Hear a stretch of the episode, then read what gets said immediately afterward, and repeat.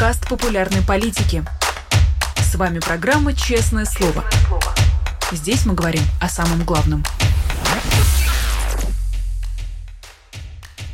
Друзья, всем здравствуйте! Вы на канале «Популярная политика». Это программа «Честное слово». Сегодня его проведу я, Александр Макашинец. Как только подключились, не забудьте поставить лайк, не забудьте написать комментарий. А если смотрите в онлайне, самое время задавать ваши вопросы нашему сегодняшнему гостю. Это Евгений Ступин, депутат Мосгордумы и политик, с нами в эфире. Евгений, здравствуйте! Да, Александр, здравствуйте! Здравствуйте, друзья!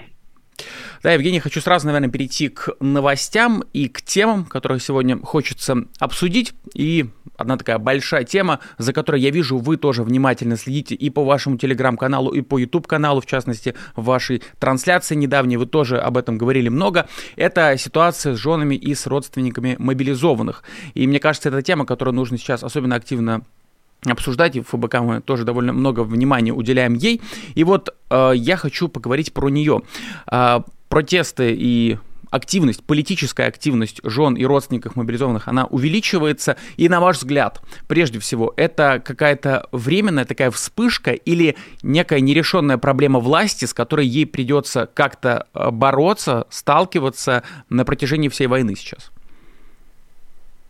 Эта протестная активность, она увеличивается. Ее почти не было до осени вот этого года. Почему? Потому что многие надеялись, и на самом деле определенную вероятность тоже этого для себя выделял, да, о том, что, соответственно, вот после выборов, которые прошли, ну так, имитационная процедура, да, которая вместо выборов, которая была в сентябре, вот после них власть объявит следующую волну мобилизации. И, соответственно, произойдет некая ротация. Почему? Потому что как раз год после первой мобилизации — это психологически был очень важный срок. Сначала полгода был для них важный срок, весна, но тогда все, в общем-то, ограничивалось обращениями и какими-то устными заявлениями. Сейчас они поняли, что год, а дальше чего уже? Соответственно, уже когда срок измеряется не месяцами, а годами, уже психологически понятно, что надо что-то решать, надо что-то предпринимать, иначе, в общем-то, можно не дождаться своих близких с войны. И, соответственно, мы видим именно, что как только год наступил, то, соответственно, эта активизация и произошла. Именно потому что ждали ротации они. Ротации не произошло, и, соответственно, сейчас первое такое мероприятие, к которому было более-менее удобно присоединиться, это как раз это мероприятие. Его митингом-то нельзя назвать, он не как митинг, а просто такое несанкционированное собрание, потому что по закону-то оно не было санкционировано, это на уровне договоренности КПРФ 7 ноября. Потому что у полиции к ним претензий не было, соответственно, они подошли, чтобы к ним тоже были минимальные претензии. Мне кажется, это правильная тактика со стороны жен мобилизованных. И видно, что они продолжают в том же духе по Новосибирску, по Красноярску. И в Москве тоже уведомление было подано. И хотел эту тему в частности продолжить. Я вижу, что на уровне интернета эта история с родственниками, с женами, она уже оформилась в какую-то такую, можно сказать, большую сеть. Мы видим, что около 30 штук региональных каналов появилось, ответвлений от главного телеграм-канала, который называется «Путь домой». И на ваш взгляд, можно ли сказать, что это движение родственников, жен мобилизованных оформляется в политическое? Пока, наверное, нет. Пока нельзя, потому что все это находится в такой очень начальной стадии, но перспективы к этому есть. И тут еще проблема в чем? Что это движение могло бы быть оформлено в политическое, но, например, вовлекаться туда политикам сейчас очень опасно и для политиков, и для самих жен мобилизованных, потому что тут же власть объявит их агентами Навального, агентами кого-нибудь Госдепа, еще чего-нибудь. И, соответственно, тогда это уже будет совершенно другое общественное восприятие. Сейчас, когда мы, скажем так, те, кто находится в оппозиции, внутри России, вне России, тут это не столь важно, мы помогаем им информационной оглаской, мы помогаем какими-то запросами депутатскими, я в том числе, да, и мне кажется, это вот идеально, при том, что организуют свою работу они сами. То есть в эту организацию политикам на данном этапе желательно не вмешиваться, чтобы вот они сами прошли этот, может быть, дольше, у них этот путь займет, естественно, без каких-то профессиональных знаний, но, мне кажется, с меньшими рисками и с большей вероятностью того, что обществом этот протест будет принят как абсолютно справедливый. Между тем, я вижу, что у вот этого телеграм-канала «Путь домой», у движения, скажем так, людей, которые выступают за то, чтобы их родственников вернули, мобилизованных родственников вернули, у них уже появился манифест, они об этом пишут, и тут довольно любопытные есть пункты, которые вполне себе политические. Среди них полная демобилизация, гражданские люди не должны принимать участие в боевых действиях, политическую стабильность и достойную жизнь для каждого гражданина России, в частности, гарантированные Конституцией права на социальный протест и публичные собрания. Вот, на ваш взгляд, можно ли сказать, что вот по примеру этой ситуации, если не решать какие-то такие вопросы конкретных людей, то дальше они выходят уже с более широкими политическими требованиями? Ну, неизбежно, это неизбежно. Но на самом деле у них требования-то очень грамотные. Вот прям видно, что они продуманно к этому подошли. С одной стороны, это требование, они там не пишут в своем манифесте, что давайте наших мужей демобилизуем и кого-нибудь другого туда направим. Ну, естественно, такое бы предложение, оно не встретило бы понимания в обществе. Да? Они говорят о том, что нужна полная демобилизация, и о том, что Путин обещал вначале. Он же говорит, что там только контрактники будут, что только профессионалы будут решать военные задачи на Украине. А тут набрали людей откуда угодно, там, с сельского хозяйства, с заводов, безработных и, ну, вообще кого попало набирали, по сути дела, все равно было кого набирать. И сейчас, естественно, эти люди в военном деле не профессионалы, ну, даже если они там срочную службу там 10-20 лет назад служили, это их нельзя назвать профессионалами, естественно. И понятно, что вот эти требования выстроены, на мой взгляд, максимально грамотно. Если они будут двигаться в таком ритме, у них, мне кажется, будут хорошие шансы на то, чтобы вот широкий прям отклик найти в сердцах. Ну и вот между тем, если уже смотреть за регионами, там немножко по-разному все регионы реагируют. Я вижу, вы тоже отслеживали это в плане того, где там какие-то митинги, если, ну, естественно, нигде не согласовали митинги, но где-то пытались что-то хотя бы превратить в какую-то встречу, как, по-моему, в Новосибирске. А вот как минимум в двух регионах, Кемеровской области и Красноярском крае, домой к женщинам, состоящим в чатах, где такие акции обсуждаются, просто состоящих в чатах, приходили полицейские. Вот как вы думаете, власть в местах вообще будет на это реагировать? Как мы знаем, обычно у них два инструмента – это подкуп и силовое давление. В данном случае даже подкуп не будут применять, сразу силовое давление? Здесь, смотри, здесь подкуп возможен, но подкуп не традиционным методом, а я думаю, что они придут к этому, например, выявят самых активных жен, которые вот прям бескомпромиссные, и, возможно, найдут какое-то основание там по здоровью, по каким-то... Ребенка там третьего не заметили, да, потому что мы понимаем, что третий ребенок, они это такая пограничная, то есть по закону с 4 детьми можно только отправлять домой, но было указание Генштаба, где говорилось про 3 детей, и, соответственно, вот эта категория, она самая такая непонятная с точки зрения правоприменения даже сейчас. Так что, я думаю, возможно, найдут вот таких наиболее активных, их вдруг выявится основание абсолютно законное с точки зрения чиновников для того, чтобы их мужей демобилизовать, и таким образом нивелируют лидеров. Вот это возможно. Деньги прям вряд ли будут предлагать. Но угрозы, да, но опять же, угрозы, одно дело на словах угрозы, другое дело, как только будет первый протокол, и дальше, если они пойдут, это будет очень серьезная вещь, потому что люди-то там с оружием находятся, и если они узнают, что там в отношении их жен начали протокол составлять, какая у них будет реакция? Ну, не потеряют ли они там психологическое равновесие, которое и так в условиях военных действий неизбежно подрывается у всех абсолютно, да? И что там, какие это за собой последствия повлечет, неизвестно. А если таких людей много будет? Это очень опасно для власти, поэтому сейчас они пытаются вот этими звонками, вот этими просто разъяснительными беседами как-то закупорить протест. Возможно, на время этого получится, на какой-то, но вопрос-то не решается.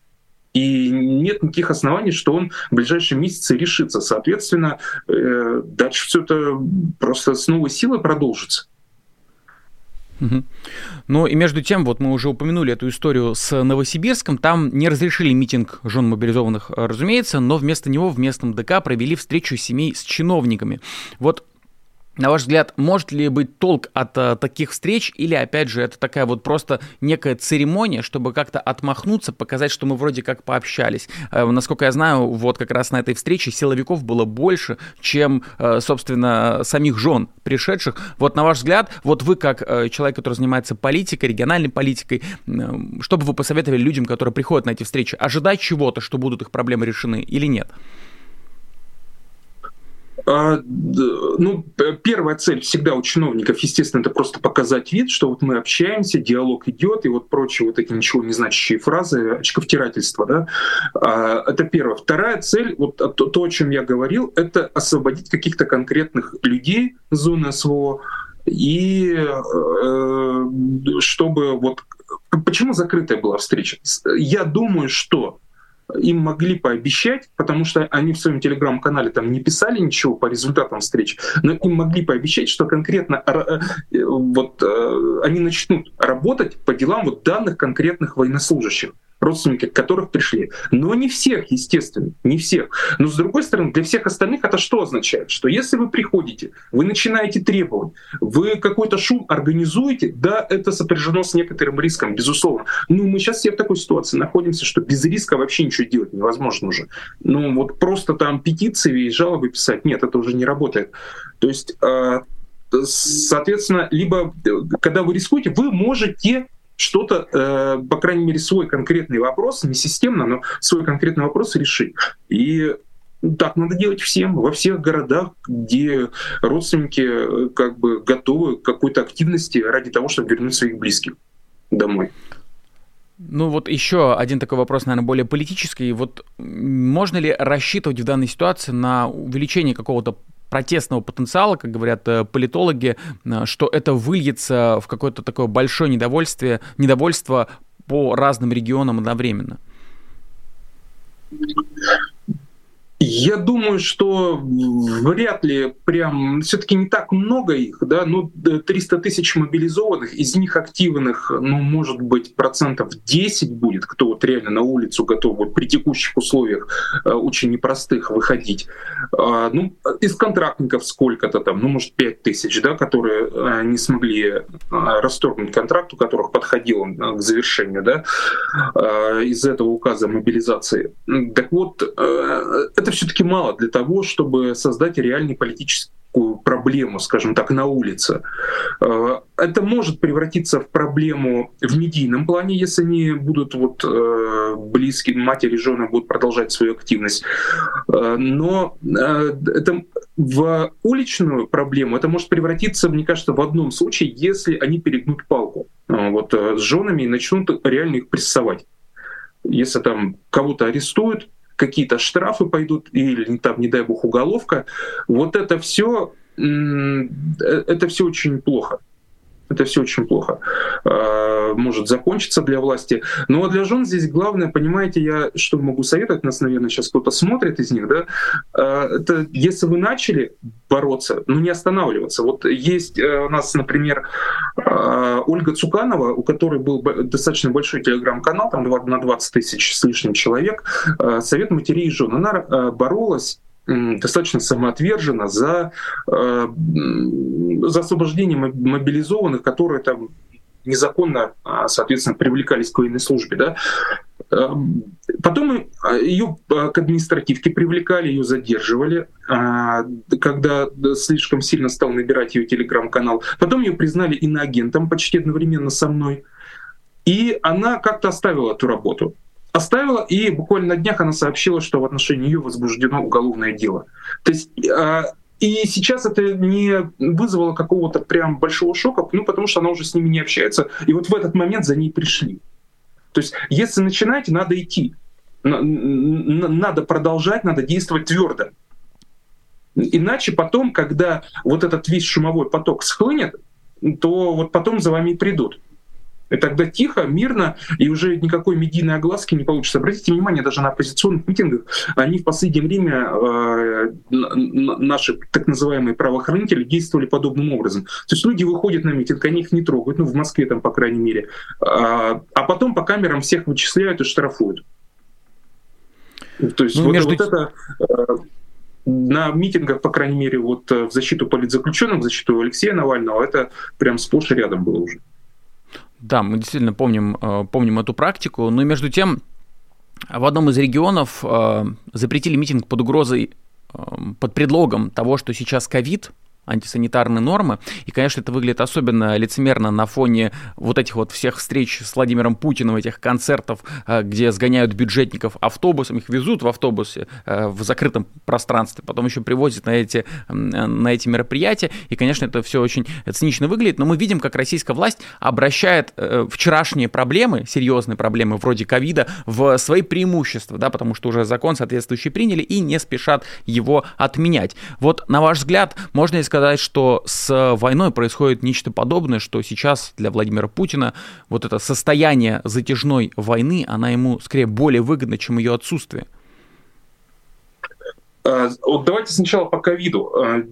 На самом деле, да, они используют этот ковид как предлог, но могли бы что-нибудь другое использовать, это не проблема. У нас же там, например, в Москве, в Московской области режим повышенной готовности все еще. Ну и все, вот в режим уже не в связи с коронавирусом, а в связи вот с так называемой СВО. И можно было бы отказать на основании режима повышенной готовности. То есть найти предлог для отказа. В Новосибирске, там же изначально отказали в митинге, там просто написали, нарушен принцип законности. А в чем он нарушен-то, принцип? Там вот у них очень грамотно было составлено уведомление о проведении митинга, вот уже мобилизованных. Я почитал его, сам же тоже занимался этими вещами. И то есть они большую работу проделали, они вникли в законодательство в российское, да, вот эту заявку составили, там ее, видимо, с кем-то согласовывали тоже из юристов, то есть каким-то услугам обращались, большую работу проделали, подали, а те им даже не ответили, а что нарушено-то? Просто принцип законности. Так вообще на чем угодно можно, на что угодно написать. Ты идешь по улице, нарушил принцип законности, и ничего не обосновывая дальше. То есть я к тому, что по ковиду это они все что угодно напишут и дальше будут писать, но с другой стороны, это с точки зрения, вот мы видим, как даже пишут сами родственники мобилизованных в своем канале «Путь домой», да, например, они возмущены вот этими отказами, именно их лицемерностью, да, именно вот их двурушнической вот этой сущностью. И, естественно, вот они начинают с этим соприкасаться, то, чем мы там, политики, там, активисты, общественники, да, мы с этим начали соприкасаться там, ну, кто-то там 5 лет назад, кто-то 10 лет назад, да, они вот только сейчас в это вовлекаются, и им, конечно, во всем этом надо помогать, в том плане, что не говорить им, почему вы раньше этого не делали, а разъяснять, что да, к сожалению, власть такая уже далеко не первый год. А по поводу войны, непосредственно, что она помогает Путину, здесь временно, наверное, помогает, да. И мы действительно, особенно первый год, видели, что вот это война, коней на переправе не меняют. Сейчас не время тут что-то против Путина. Ты лучше помоги ему, давайте там вот что-то такое единое вместе сделаем. Но мы же видим, что у чинуш-то ничего не меняется. Вот последний пример, да, у Пескова, он говорит, он признает, что у него дочь по-прежнему во Франции. То есть, с одной стороны, НАТО для них это агрессор, это какое-то мировое зло. И вот в центре этого самого НАТО, в Париже, сидит его дочь и наслаждается жизнью, там бизнес-классом на самолете летает. Это как так? Мы видим, Ксения Шойгу в Дубае летает там на выходные, да, отоваривается там в бутиках каких-то за $8 тысяч. Мы видим, что у Лаврова дочка... гражданка Соединенных Штатов Америки. А нас они призывают сплотиться и идти в окопы. Против этого самого НАТО, куда они постоянно ездят и где дети тусуются. Это что такое вообще?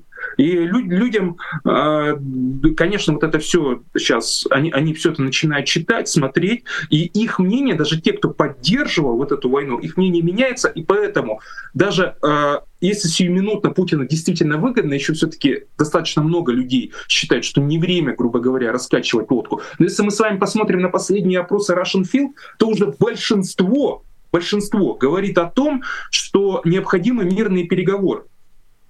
И война до какого-то там неизвестного победного конца. Это разворот вообще кардинальный. То есть в общественном мнении до этого, в вопросах именно Russian Field, мы не берем эти, даже в ЦИОМ, там, Леваду даже не берем, да, вот именно вот эти, они сейчас такими хедлайнерами достаточно становятся на российском социологическом поле Russian Field. И вот пока не намного, но тренд очевидный. То есть с самого начала вот эти прямые, прямая поддержка, она шла вниз, а прямая за мирные переговоры, она шла вверх.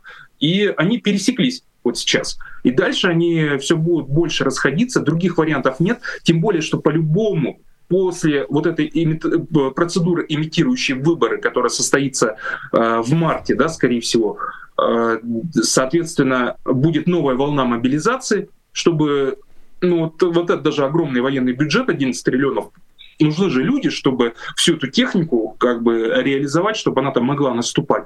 Поэтому по-любому будет мобилизация, и тогда, я думаю, вообще будет обрушение просто вот этого поддержки войны. Вот да, это уже негативно по Путину. О том, что будет, тоже хотел поговорить. Единственное, раз вы упомянули эту тему, мне кажется, очень важный вопрос.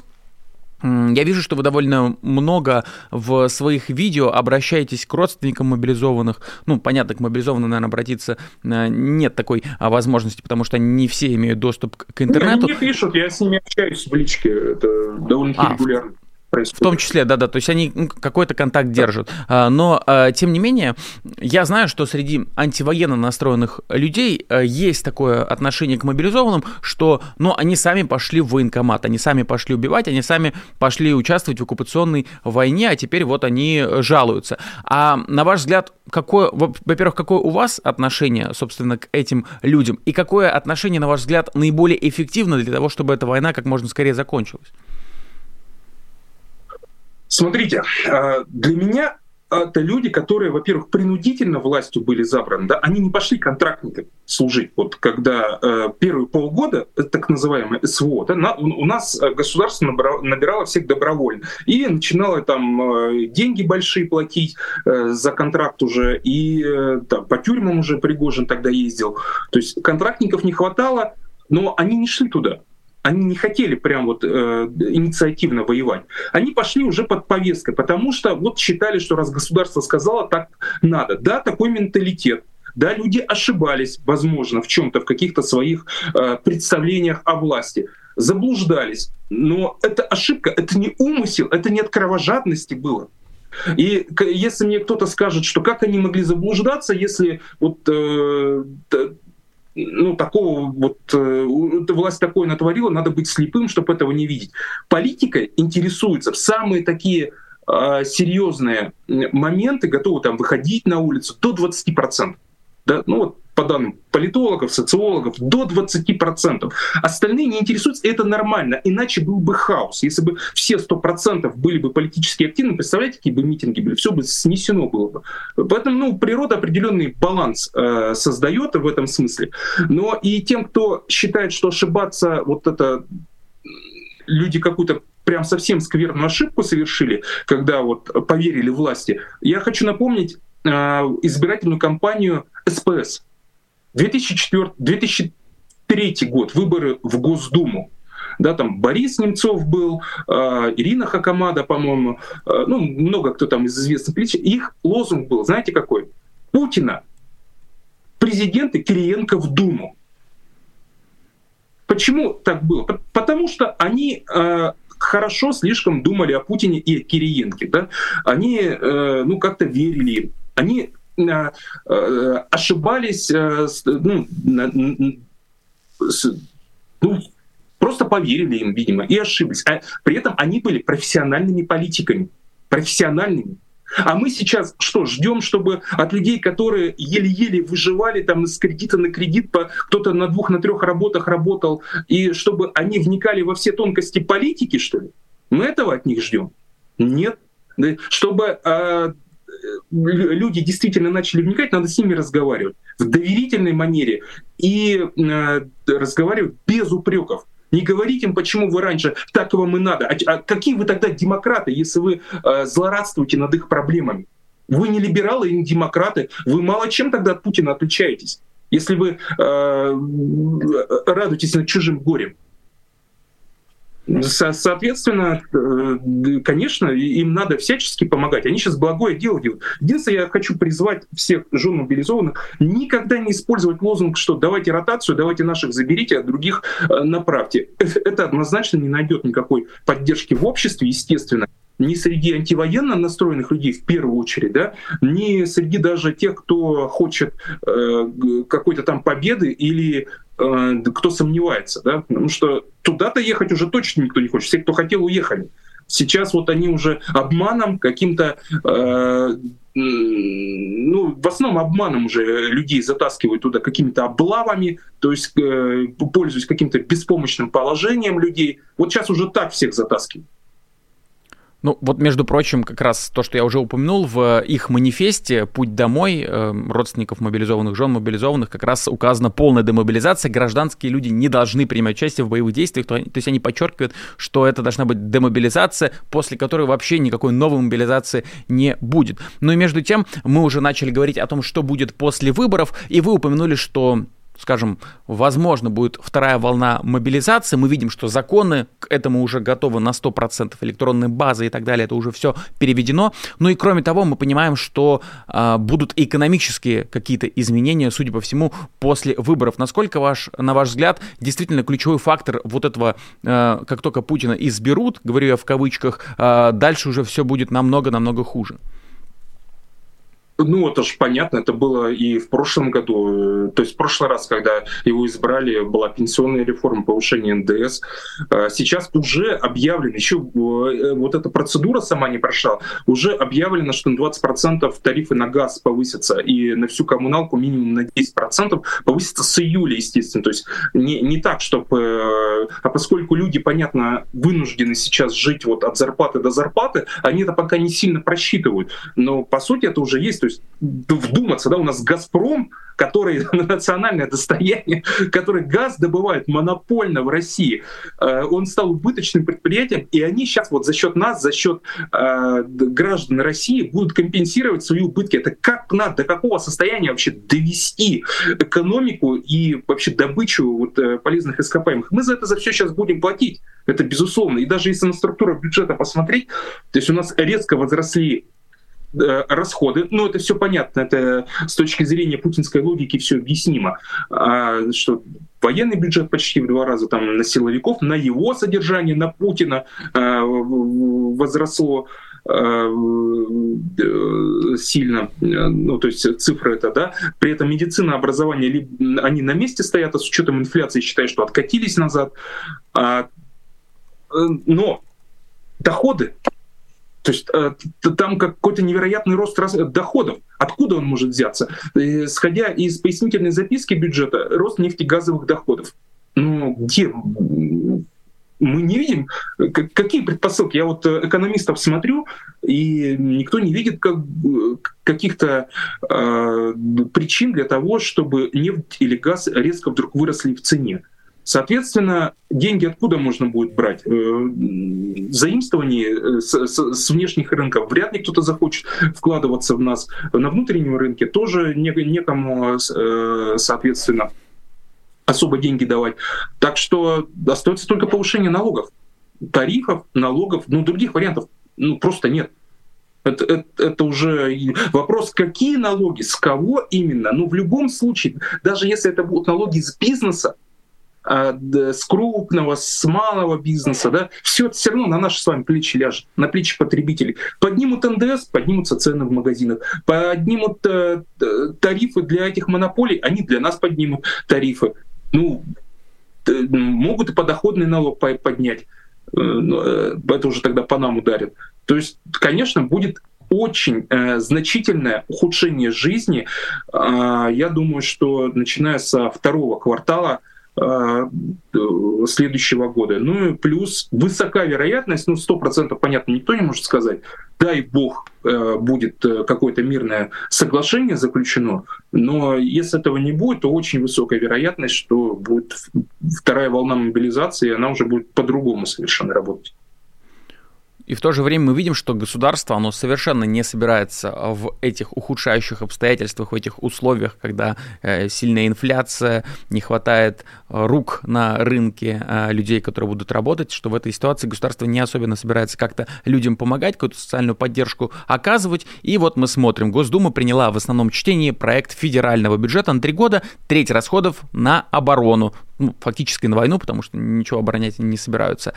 Вот если попросту, если вот так вот со стороны посмотреть, как это скажется на жизни граждан, на жизни регионов, что в первую очередь, я не знаю, подорожает, какие статьи сразу пойдут под расход, на ваш взгляд? Ну, это, наверное, больше к экономистам вопрос. Я, исходя из эмпирического опыта, вижу, что проблема сейчас уже с мясом, да, курятина и, соответственно, яйца. Причем не только высокие цены, дефицит. Дефицит в том числе из-за того, что не хватает рабочих рук. А рабочих рук мы понимаем, почему не хватает, потому что миллион так или иначе задействованы на войне. Это же не только те, кто непосредственно в окопах находится, да? Это большой обслуживающий персонал, это и полиция, которая потом патрулирует все это, и строители, которые там находятся, восстанавливают что-то, и, соответственно, подвоз всей этой техники, ее ремонт, то есть, это минимум миллион. Я думаю, на самом деле, так или иначе, задействовано гораздо больше. Плюс сколько человек уехало, возьмем, условно, 500 000. И вот минус 1,5 миллиона, это же не абстрактные люди, это все рабочие руки, это мужчины, это те, кто как раз мог трудиться, это не инвалиды, не пенсионеры, не дети в основном это мужчины, те, кого потеряла экономика с точки зрения именно экономической, если смотреть. Естественно, и это на сельском хозяйстве сейчас очень сильно отразилось. Отразилось также то, что падает курс рубля. Сейчас временно он, конечно, откатился до 90, но это всем понятно, что это временная мера, и после этой процедуры, имитирующей выборы, его отпустят, и курс будет совершенно другим. Поэтому даже мигранты уже уезжают. То есть к мигрантской политике у нас много претензий, естественно, но то, где они уже были, какие-то производства держались, они начинают обрушаться. Например, фабрика Синявская. Она приостанавливала отгрузку яиц именно в связи с недостатком кадров. А это дальше, если у вас возникает дефицит товаров, растет на них цены в магазинах, естественно, и все это опять же бьет по нашим гражданам. Но в целом я думаю, что это достаточно непредсказуемо, потому что мы видим то, что делают власти, это и повышение ключевой ставки, это и обложение резкими налогами крупных предприятий. То есть бизнес, любой бизнес, даже государственный, любит предсказуемость. И мы помним, даже у нас вводились в относительно хорошие времена это правило, что 3 года повышать налоги нельзя. Повышали не налоговые платежи, но налоги вроде старались не трогать. А сейчас вдруг среди года вводят, а у вас там, вы нам что-то должны. Понятно, что у предприятий же смета своя, доходов, расходов, да, производственный цикл, кредиты, обновление оборудования какое-то, обслуживание этого оборудования, зарплаты рабочим в конце концов. И им говорят, нет, вы вытаскиваете что-нибудь, и все, и отдайте нам какие-то куски крупные. Так это не работает, это же дисбалансирует весь процесс производства. Пока это не сильно заметно, но эти все несистемные меры, они убивают экономику. И в какой-то момент это местами начнет просто обрушаться, возможно, даже целыми сферами. там, по мясопроизводству, может быть, по каким-то другим. И вот, видимо, они, правда, уже пытаются нам мясо мухами, личинками мух заменить. Там Мантуров это лоббирует, да? Вот такое решение. Ну, он же был ответственным в правительстве за импортозамещение с 2014 года, когда первые санкции еще за Крым пошли.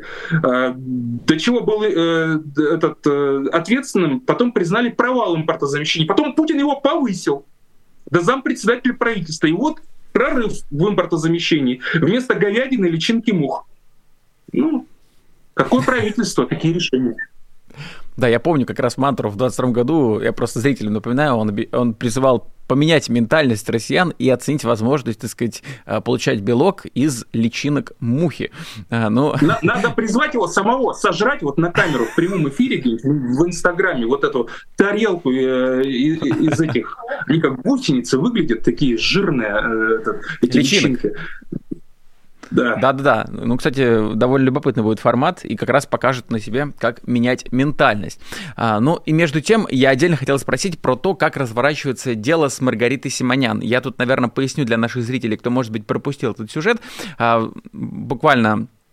месяц назад, по-моему, да, вы обратились в Следственный комитет России с требованием привлечь к уголовной ответственности главного редактора Rush Today Маргариту Симонян за ее предложение взорвать ядерную бомбу над Сибирью. Она, в свою очередь, потом в своем телеграм-канале рассказала, что она подала заявление как раз на вашего помощника за формулировку, которую он указал, что якобы она предложила нанести ядерный удар. Вот расскажите, как сейчас это дело разворачивается, что известно? Известно, что в отношении помощника проводится проверка, то есть не в отношении Симонян, да, в отношении помощника проводится проверка в Пресненском УВД. Ну, насколько мне известно, по крайней мере, решение о возбуждении уголовного дела не принято. То есть там оно на контроле, естественно, но ну, потому что дела состава-то нет, понятно. А в отношении Симонян я на прошлой неделе получил ответ на свой запрос. Я просил в отношении ее проверку провести, потому что у нее были прямые призывы к применению оружия массового поражения и к развязыванию агрессивной войны. Фактически, ну, не фактически, а прямо, она же так и говорит, над Сибирью, то есть над территорией своей же страны, своего народа, понимаете? Ну, я не знаю, или у них какой-то другой народ, она там кому-то другому служит, ну, вроде, будучи армянкой, она и с Арменией уже рассорилась, там, я даже не знаю уже, кому она служит, кроме Путина уже.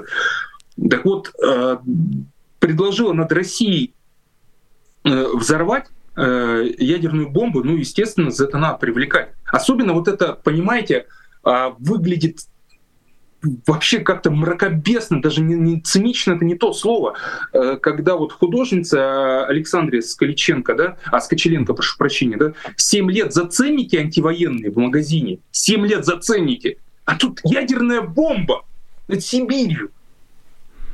И ничего. И вот мне ответ приходит, я в своем телеграм-канале «Депутат Ступин» опубликовал, кто хочет, пройдите, скачать его там можно, пишет, что нет правонарушений в ее словах. Ну, видимо, можно им так теперь. Ну, понятно, что, с одной стороны, конечно, это все вызывает возмущение, но, с другой стороны, мы видим, что система деградирует на всех уровнях, и, естественно, это, я думаю, что если не в ближайшие месяцы, ну там в следующем году, я имею в виду, да, то ближайшие там пару-тройку лет это в любом случае приведет к развалу этой системы, но не к развалу страны. То есть вот это важно понимать, что режим сам развалится даже не под тяжестью оппозиции, а под тяжестью собственной вот этой управленческой некомпетентности, да, вот это же не только с точки зрения гуманизма, вот эта война была плохо, да, хотя, понятно, мы там просто нормальные люди, это в первую очередь с точки зрения гуманизма оценивают. Это с точки зрения управленческой, это провал был же, ну, то есть взять и просто все ресурсы начать сжечь, экономические, военные, и под санкции под такие попасть, то есть понятно, что это конец. Это в любом случае конец в обозримой перспективе. Так что, ну, я думаю, что не так долго нам этого всего ждать осталось. Ой, дай бог, очень хочется быть оптимистом в этой ситуации. Ну и между тем, еще одна тема. Мы с вами уже обсудили проблемы с мобилизованными для российской власти. И вот мои коллеги по ФБК говорят, что еще одна такая заметная проблема, которая вырисовывается, которая раздражает людей, неважно, поддерживают они СВО, не поддерживают они войну, в любом случае это возвращение, это помилование преступников, которые вот сейчас вернулись в Россию, потому что там где-то полгода на СВО провели, и помилование, в общем-то, зафиксировано лично Путиным, его подписывал лично Путин, каждое помилование. И, в общем, первую проблему мы обсудили, а насколько серьезна вторая, на ваш взгляд, которая связана с этими самыми преступниками? Но она не то, что прям серьезно, она просто добавляет фона, да, сама по себе эта проблема, она бы вряд ли с точки зрения там протестных настроений каких-то, она бы вряд ли что-то создала, но определенного жарку, естественно, добавляет, потому что когда Песков говорит нам, что вот эти убийцы, они искупили свою вину крови на СВО за 6 месяцев, сразу возникает вопрос, а мобилизованные какую свою вину искупают? Они-то что должны искупать? И уже не 6 месяцев, а уже больше года там находятся, да? То есть они никаких преступлений не совершали, и при этом продолжают там находиться, им говорят, что вы оттуда и не вернетесь вообще, да? До конца, до какого-то неизвестного там конца будете. Вот это выглядит, конечно, крайне несправедливо.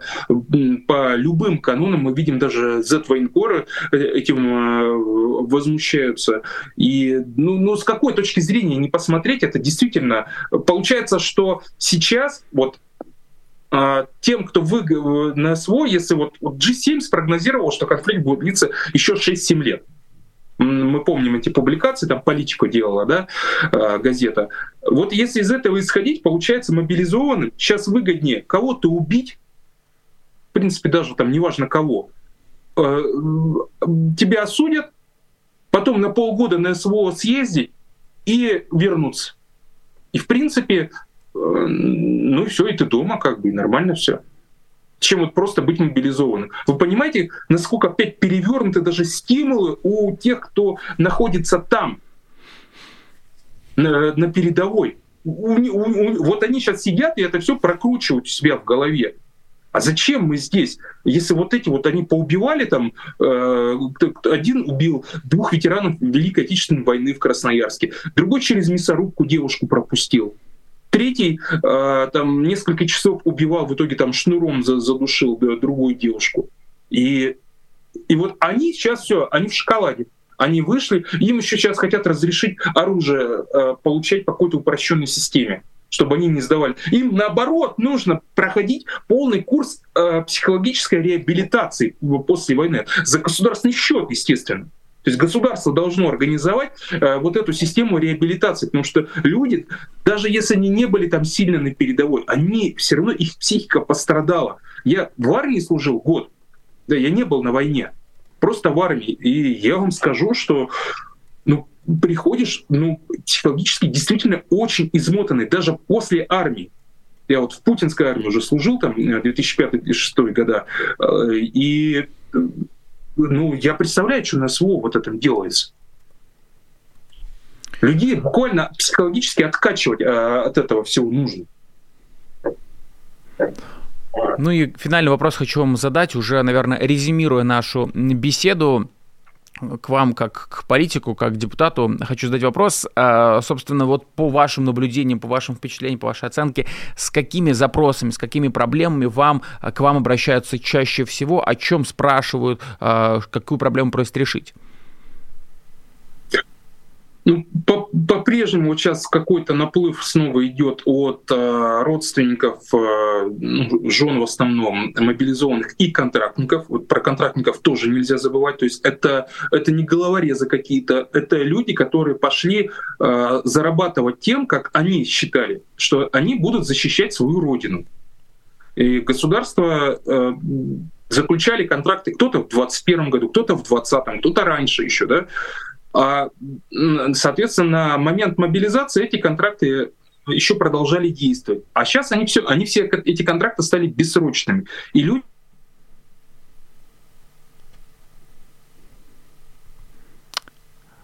Есть у нас проблема со связью. Евгений Ступин на секундочку с нами связь потерял. Ну что ж, я думаю, это хороший предлог для того, чтобы... Я сейчас спрошу у нашей режиссерской группы, будем ли мы пробовать Евгения подключать, или если нет, то можем уже попрощаться. Это будет таким, значит, залогом для того, чтобы у нас состоялась следующая беседа, в ходе которой мы в том числе этот вопрос и уточним. Ну что ж, очень жду ответа от режиссерской группы. Ну да, видимо, Евгений с нами связь потерял, такое случается, такое бывает, друзья, но тем не менее у нас разговор весь произошел, так что в любом случае большое спасибо. О, Евгений с нами. Евгений, что-то там произошло с интернетом. Я просто хотел попросить вас закончить, собственно, мысль. Вы упомянули контрактников, и далее у нас связь оборвалась. Да, я опять же хочу призвать не относиться к контрактникам как к каким-то головорезам, которые за деньги пошли убивать людей в чужом государстве, да, в чужой стране. Нет, большинство из них, это люди, которые заключали контракт еще вообще до вот этой самой СВО, там, 20-21 год. Но мобилизация продлила их контракты бессрочно. И они сейчас точно так же, как мобилизованы, они шли защищать Родину. Реально вот они так думали, что будут защищать Родину свою. Потому что, ну, в любом случае какие-то конфликты, какие-то напряжения, понятно, у нас большая граница у нашей страны. А сейчас... неожиданно для них, для всех, они становятся втянуты вот в эти самые СВО. Так что этим людям тоже нужно помогать. Тоже нужно помогать как-то выйти из всей этой ситуации, в которой большинство из них не хотят находиться по доброй воле. Но обращаются ко мне также, в основном, конечно, это проблемы, связанные с какими-то вопросами либо ЖКХ, очень много обмана со стороны управляющей компании, растут тарифы, и для людей это все становится очень и очень болезненно, именно ЖКХ. Много вопросов с ремонтом, вот, с жильем непосредственно, и с оформлением каких-то льгот от государства. Люди у нас очень бедные, и чтобы оформить там льготу по инвалидности, у нас, например, сейчас изменение правительства внесло, представьте, на инвалидах будет экономить. О том, что если раньше покупал себе инвалид коляску, которую ему врач выписывал, которую ему надо, и ему государство компенсировало. Сейчас ему государство говорит, мы тебе компенсируем, но среднерыночную. А среднерыночная, ну мы же понимаем качество разных этих колясок. У тебя электрическая коляска, или ты будешь руками там колеса, да, передвигать. Ну как бы это разные вещи. А сейчас им получается, если ты получаешь электрическую, высчитывается средняя, и надо самим доплачивать. А там огромные суммы. И вот эти все пособия, которые им платят, там, 12 тысяч там, инвалидам, да, а лицам, осуществляющим уход, им 2 тысячи вообще платят в Москве. 2 тысячи, понимаете? Ну, считай, что ничего не платят. И вот здесь-то по ним надо было ударить. Ну, государство, если оно начинает вот как такой кровосос пить со всех кровь и пить жизнь, оно пьет именно со всех. И никому от этого не удастся как-то улизнуть и как-то сторонним наблюдателем побыть. Рано или поздно это коснется всех, это надо понимать, поэтому надо распространять видео, которые открывают людям глаза на текущие события и на перспективу. Да, тут я присоединяюсь, друзья, поэтому не забудьте поставить лайк, не забудьте написать комментарий, все это помогает рекомендациям Ютуба для того, чтобы он чаще этот эфир показывал другим людям, может быть, в частности, которые не особо следят за политикой. В любом случае, благодарю Евгения Ступина, депутата Московской городской думы, политика, который был в нашем эфире. Ну и в завершение хочу напомнить еще раз, друзья, не забудьте про наше... традиционной активности в виде лайков и так далее. Также не забывайте, что есть суперчат, куда можно отправлять ваши платные вопросы. Это особенно актуально, если, например, вы видите, что в эфире спикер, который, может быть, ответит на ваш какой-то сакральный, интересующий вас вопрос. В таком случае мы обязательно его передадим, потому что, когда мы видим, что есть платный вопрос, он у нас появляется в чате, выделяется ярким цветом, и ведущие эфира, они следят за чатом и обязательно этот вопрос передадут. Ну и кроме того, за счетом мы в том числе внимательно следим, даже если вы задаете неплатные вопросы, поэтому тоже активно участвуйте. А также не забывайте, что если вам нравится формат «Честного слова», если вам нравятся такие длинные обстоятельные беседы, у нас утром происходит, и они у нас происходят и вечером, если вам нравится программа «Честное слово», вы можете становиться патроном программы «Честное слово». Все просто, переходите по QR-коду, который есть на экране. Далее вы можете выбрать как раз «Честное слово» из всех предложенных программ, а у нас форматов очень-очень много, может быть, вам нравятся какие-то другие авторские, тогда тоже их поддерживайте. Ну и также на ваших экранах уже был и есть список людей, которые нас поддерживают, за что тем, кто нас поддерживает, огромное спасибо. Тем, кто нас смотрит, тоже большое-большое спасибо. Что ж, спасибо, что остаетесь с нами. Смотрите дальше канал «Популярная политика». На этом все. С вами был Александр Макашинец. Увидимся. Вы слушали подкаст «Популярной политики». Мы выходим на Apple Podcast, Google Podcast, Spotify и SoundCloud. А еще подписывайтесь на наш канал в YouTube.